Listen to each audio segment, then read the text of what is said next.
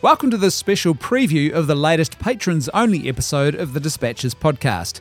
If you like what you hear and you want to listen to the rest of this episode, just head on over to patreon.com forward slash leftfootmedia and become a patron with $5 or more per month.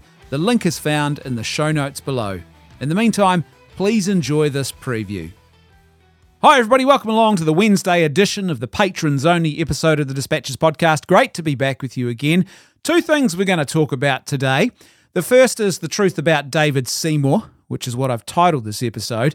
Uh, we're also going to look at a really, really great article that was written about a week or so ago by Louise Perry. Now, you might remember Louise Perry. She was the uh, UK journalist who I talked about in Monday's episode. She's written that great new book, The Case Against the Sexual Revolution, and she makes the liberal, feminist, secular case uh, against the sexual revolution and particularly talks about the harms that it has caused, the major harms that it has caused in Western society. Well, she's written a great new article in The Spectator called Modernity is Making You Sterile Rage Against Our Demographic Doom. And we're going to look at that article and, and uh, the important topics that it covers uh, after we talk about David Seymour. And the reason I want to talk about David Seymour is because for some time now, some people have been touting David Seymour as the hold your nose and vote for this guy candidate.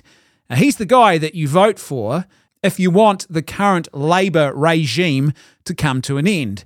And so the way to do that apparently is to hold your nose and vote for David Seymour. And apparently, if you're disenfranchised with National and you're not going to vote for them, this is the guy that you hold your nose and you vote for. Well, I want to suggest to you, and I'm going to present recent examples, his most recent track record of behaviours, to show that in actual fact, David Seymour is not who he claims to be. He has a bit of a, a reputation or a persona he's built for himself. And I think there's three key planks to this, but I don't think they're actually particularly valid when you look at his actual track record and who he really is. And that's what I want to do in this episode because I think it's important. So there's sort of three key planks, I think, to who David Seymour presents himself, or the persona of Seymour. One is that he's a libertarian, so freedom to choose, freedom of choice. I'm not a libertarian, I'm conservative, but it's fair to say that if you are a libertarian, freedom of choice is one of the fundamental key planks of libertarianism. And Seymour definitely presents himself as being a libertarian guy in a libertarian party. Secondly, he also presents himself as being, you know, small government. Uh, let's get the government out of our lives. Uh, the big state's a bad thing etc., etc. No surprise, because that's uh, also a, a tendency of the libertarian school of thought. And lastly, he is you know, touting himself as the answer to the current Labour government. Let's get these guys out of power. If you want to see a change in government, you need to vote for me. That's, you know, he's all about bringing about an end to the current mess that is the uh, Labour regime and, you know, ushering in something new and brighter and better, apparently. I would suggest to you that his track record indicates that he is not really as committed to these three things, that his persona is not really a valid uh, take on who Seymour really is and what you'll end up with with him continuing in power. First of all, let's look at some of his recent behaviours and I'm, I'm going to talk about three or four key things that really stand out for me, which challenge this whole persona that has been crafted around David Seymour. First of all, he is currently targeting the seat of Conservative National MP Simon O'Connor. And you will have heard the news about this. And what's so strange about all of this is this really challenges the notion that he is as committed to free speech as he claims, and that he is as committed to seeing the Labour government come to an end and for a change of government as he really claims to be. Why? Well, first of all, Simon O'Connor is probably the consistently, uh, I think, has been the strongest advocate of free speech in the current parliament. He's been really, really strong in this area. So, in theory, that would make him an ally of David Seymour in this, what Seymour claims is one of his most important, or seems to present as being one of his most important of causes the freedom of speech and freedom of expression and the essential nature of all of that. He's targeting probably the staunchest defender of that. Now, Seymour might see himself as being that, but if even through his eyes, he'd have to say that Simon's probably second behind him, and or maybe second behind him and the other ACT MPs that are in Parliament. So he's a, a, an ally in this fight and he's trying to have him removed from Parliament. Secondly, and this is really, really important, the electorate, Tamaki, that uh, Simon O'Connor currently holds is a safe conservative electorate. This thing has been in the hands of National for decades. And here's the thing Seymour is now targeting that safe conservative seat. And you might think, well, what's the big deal there? The big deal is this it's very, very, very unlikely that the ACT party will win that seat. Very, very, very unlikely. But what they could do is they could end up butchering the right of centre vote. And so what you end up doing is splitting the vote between the ACT candidate and the National Party. And even though they can't win it, all of a sudden, the Labour Party candidate now has the potential to cut right through the middle of the vote that's been carved up because of ACT's behaviour and actually take the seat off the Conservative side of the political spectrum here in New Zealand. So, in other words, a Labour MP could end up winning a seat that has traditionally been a safe Conservative seat because of directly as a result of the actions of David Seymour. Does that sound to you like the actions of someone who was serious about changing government? If they were serious about changing government, then why would Seymour not be targeting a marginal seat that is currently held by Labour and winning it back for the Conservative side? Why wouldn't he be doing that? Well, I'll tell you why he's not. And he publicly stated this in the press release a couple of weekends ago when they announced that they are trying to unseat Simon O'Connor. They're doing it because of Simon O'Connor's beliefs about abortion and euthanasia. So, in other words, here's Mr. Free Speech trying to punish a guy, have him removed from Parliament because he has expressed views that Mr. Free Speech doesn't consider to be acceptable. Does that sound like the behaviour of a free speech advocate to you? Uh, it doesn't sound that way because it's not the behavior of a free speech advocate. It's the behavior of someone who is actually quite authoritarian and who seems to want to have an uncontested pro abortion, pro euthanasia ideological regime in Parliament.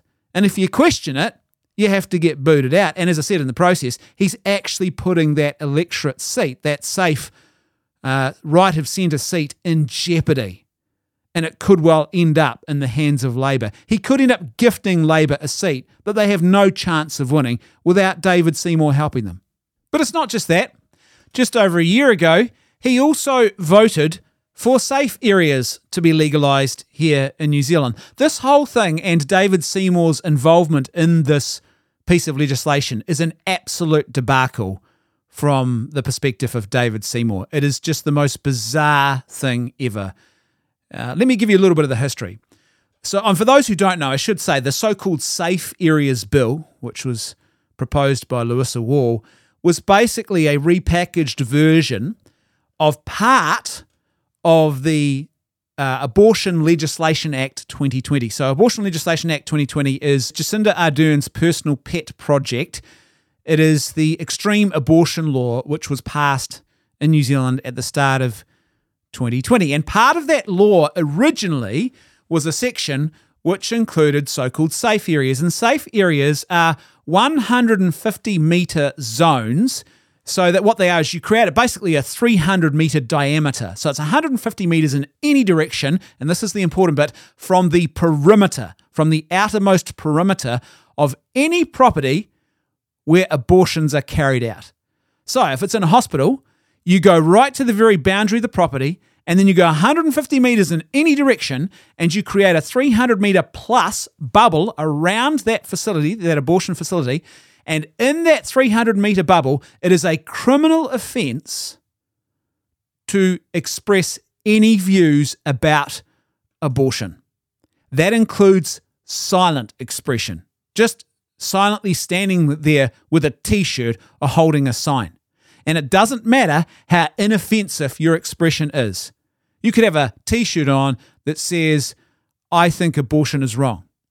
Pretty mild way of saying things. You could have a t shirt on that, in, uh, in say, that says, uh, pro lifers, pro love. and you would be violating this and you would be committing a criminal act. And so, wherever these safe areas are instituted, and currently there are a whole lot of abortion facilities around the country who are waiting to get their government approval of these new safe areas. And there's a democratic, I was going to say democratic, sorry, bureaucratic process that you go through to get them. And so they're waiting on them. And it will be a criminal offence in public spaces, not private spaces, public spaces, to express those views. Technically speaking, if you've got a church, for example, which has a facility within 300 metres of an abortion facility, then technically speaking, anytime a minister of the gospel got up to speak about abortion, if they're inside that 300 metre bubble, let's say in church on a Sunday morning, they're technically breaking the law by doing that. This law is just unbelievable. They are free speech censorship zones. Make no mistake about it. That's what they are. And they criminalise free speech. Now, here's the thing in the original Abortion Legislation Act, there was a stuff up that was made. I remember witnessing it on the night, and I could not believe the stuff up that was made by the proponents of this Abortion Legislation Act. And Jan Logie was involved from the Green Party. And they made a mistake. And what happened was this uh, part of the bill was voted down by accident. So what happened was Seymour had an amendment. And so this is where Seymour started. He started opposed to this and said, This is about free speech, and I support the Abortion Legislation Act, you know, because I'm all about free choice, right? Uh, but I'm also about free speech, so I reject this part of the bill.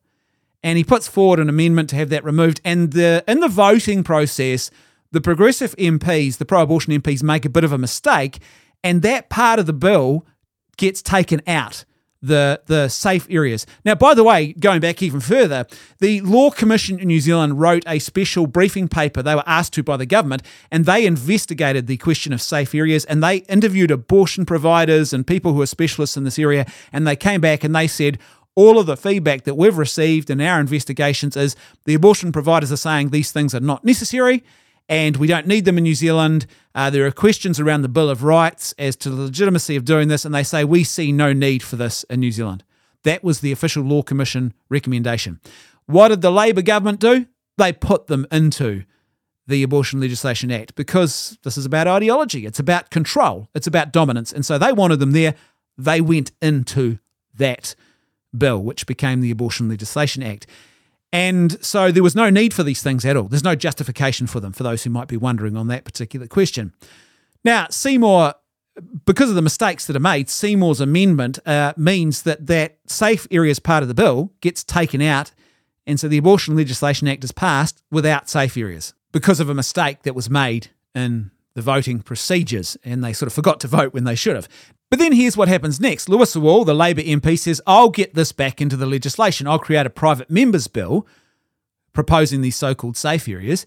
And her private members bill is actually a slightly worse version of safe areas, believe it or not, than what was in the Abortion Legislation Act originally. And David Seymour voted for the slightly worse version. He actually voted for safe areas. So first he opposes it, claiming he's Mr. Free Speech and then he votes for it, a slightly worse version of that legislation. He voted for it. These are not the actions of a free speech advocate. They're just not. There is no way to rationalize this behavior and say that a free speech advocate would vote for safe areas, would vote for censorship zones in public spaces where you are not allowed to express views on a particular topic. But no, David Seymour voted for that act. Now, just to be clear, and I'll post a link to a video in today's show notes you can watch for yourself if you want to, of how these safe areas actually work. There is a woman in the UK who just recently has been arrested for the second time in one of these so called safe areas. Other places call them safe zones or buffer zones in other parts of the world and she's been arrested for the second time. Here's the crime that she was guilty of, and here you can actually watch the video. Here's what she was arrested for. She was on her own inside a safe area, quote unquote, with no sign, no t shirt, no nothing, just her standing there quietly praying, not even out loud, in her head. That's what she was doing. And the footage of this is unbelievable. These police officers walk up to her because they recognize her. The, the abortion facility staff go, Oh, that's a pro lifer. We know her. So they ring the cops, and the cops turn up and they are like, What are you praying about? She is arrested for praying in her head. It's the, the very definition of thought policing. And this has happened to her twice. No signs, no verbal outburst, nothing, just total silence praying in your head. And you're doing it inside a safe area, a free speech censorship zone. David Seymour voted for that legislation. This guy is not who he claims to be. A week or so ago, he declared here's another thing he's done. This is all recent. A week or so ago, he declared that people. Thanks for listening to this preview of our patrons only podcast. To unlock the full version of this episode, plus get access to over 12 hours of new and exclusive patrons only content every single month, simply become a $5 monthly patron at patreon.com forward slash leftfoot media. The link is found in the show notes below. Don't forget, live by goodness, truth, and beauty, not by lies, and I'll see you next time on The Dispatches.